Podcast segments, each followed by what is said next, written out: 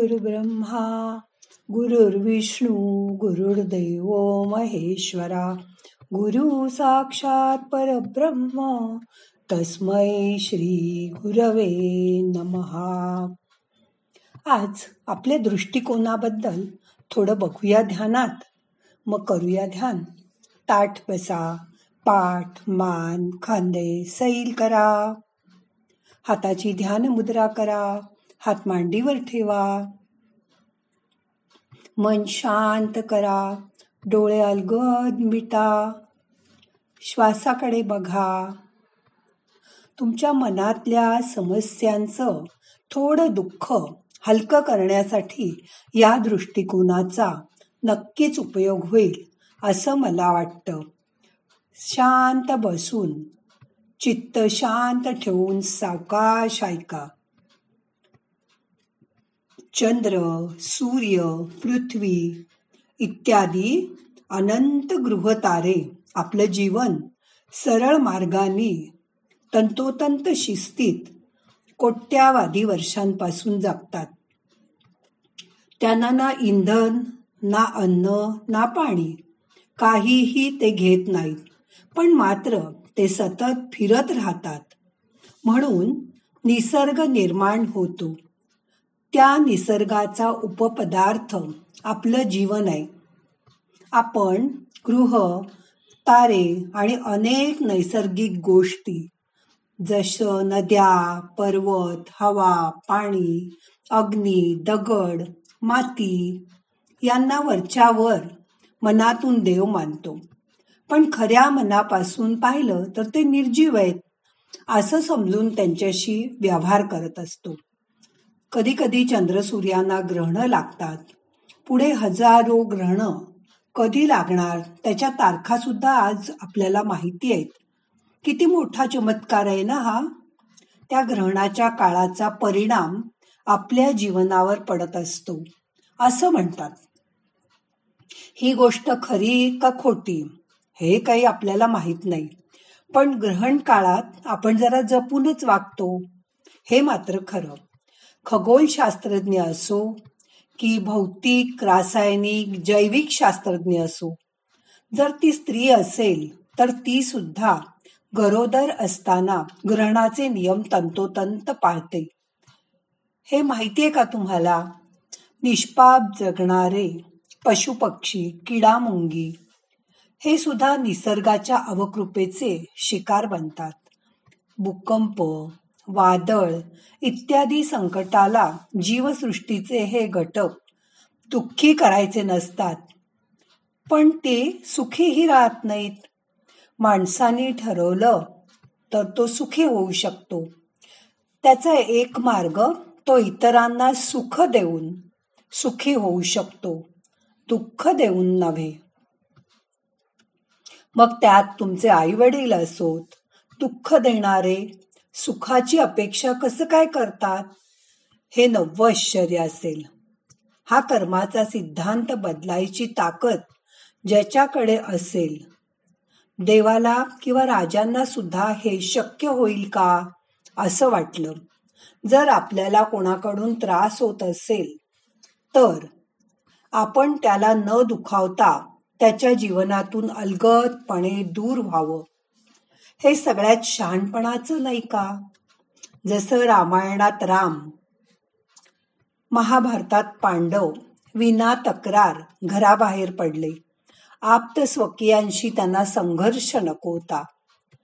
त्यातून कुणाचंच भलं झालं नाही. मग निसर्गाची चक्र कशी गतिमान झाली पहा. जन्मात त्याच जन्मात रामाला पांडवांना जे तुम्हाला कधीच मिळणार नाही. असं कौरवांनी आणि कैकईंनी सांगितलं होतं. तेच राज्य पुढे त्यांना सन्मानाने मिळालं. जंगलात शेजारच्या वृक्षाच्या दोन फांद्या जर सतत वाऱ्यांनी घासून एकमेकीवर घर्षण करीत असतील तर एक ना एक दिवस अग्नी पैदा होतो. तो अग्नी त्या झाडापुरताच नाही राहत तर संपूर्ण जंगलात वणवा पेटतो. आयुष्य उद्ध्वस्त होतं. मग शहाणपणा का करत नाही आपण? यातून सुद्धा बरंच शिकण्यासारखं आहे.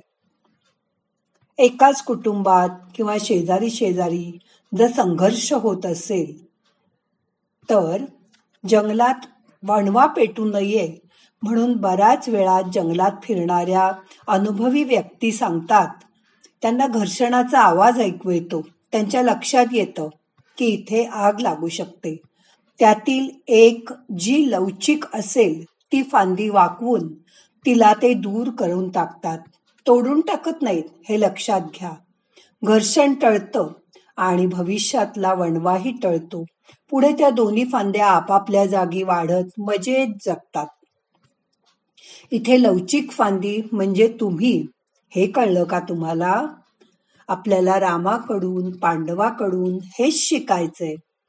आपल्या जीवनातला संघर्ष कमी करण्यासाठी आपल्या सहवासात कोण आहे ते समजून घ्या.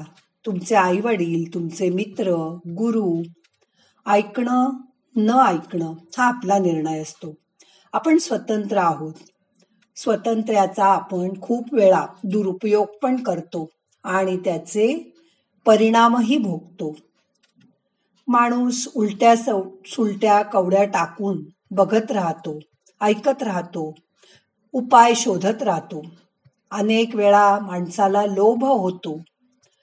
अशा वेळी थोड्या लोकांना कळतं की मोह करायचा नाही. मोहानी आंधळी झालेली माणसं चुकतात. संघर्षाच्या काळात नेहमी संयमाने आणि शहाण्या माणसाच्या सल्ल्याने सावकाश निर्णय घ्या. देवाला तुमच्यासाठी अनुकूल वातावरण बनवायला वेळ नसतो लागत. तीच तुमची सत्वपरीक्षा असते.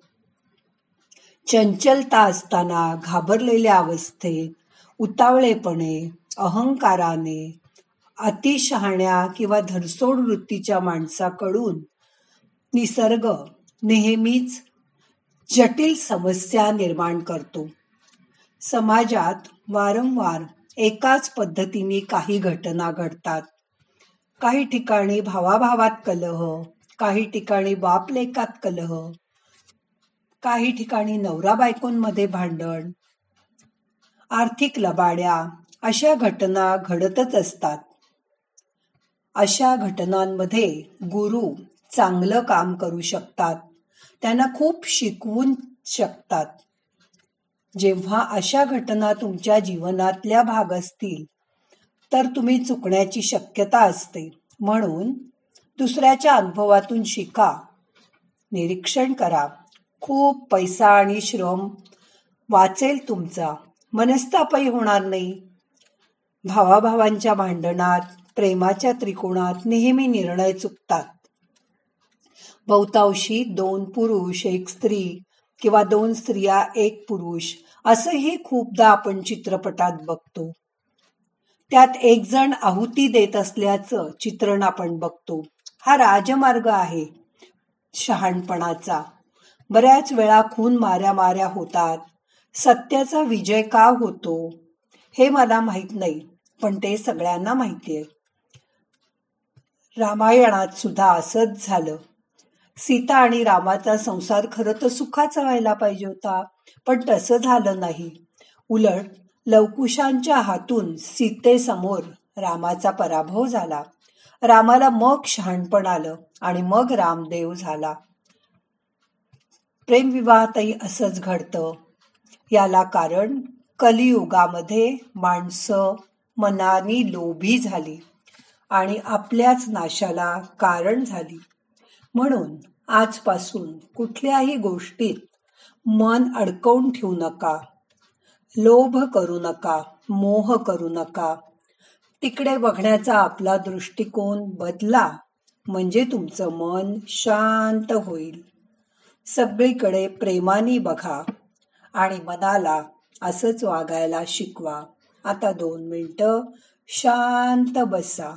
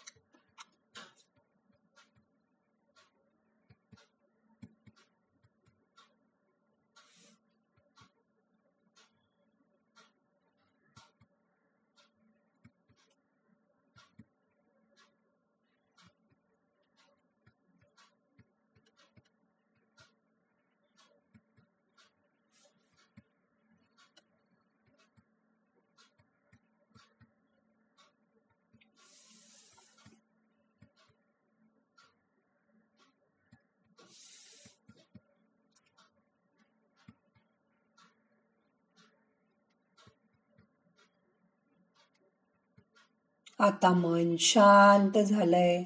आजचं ध्यान आता संपवायचंय. सावकाश मसाज करून डोळे उघडा. प्रार्थना म्हणूया.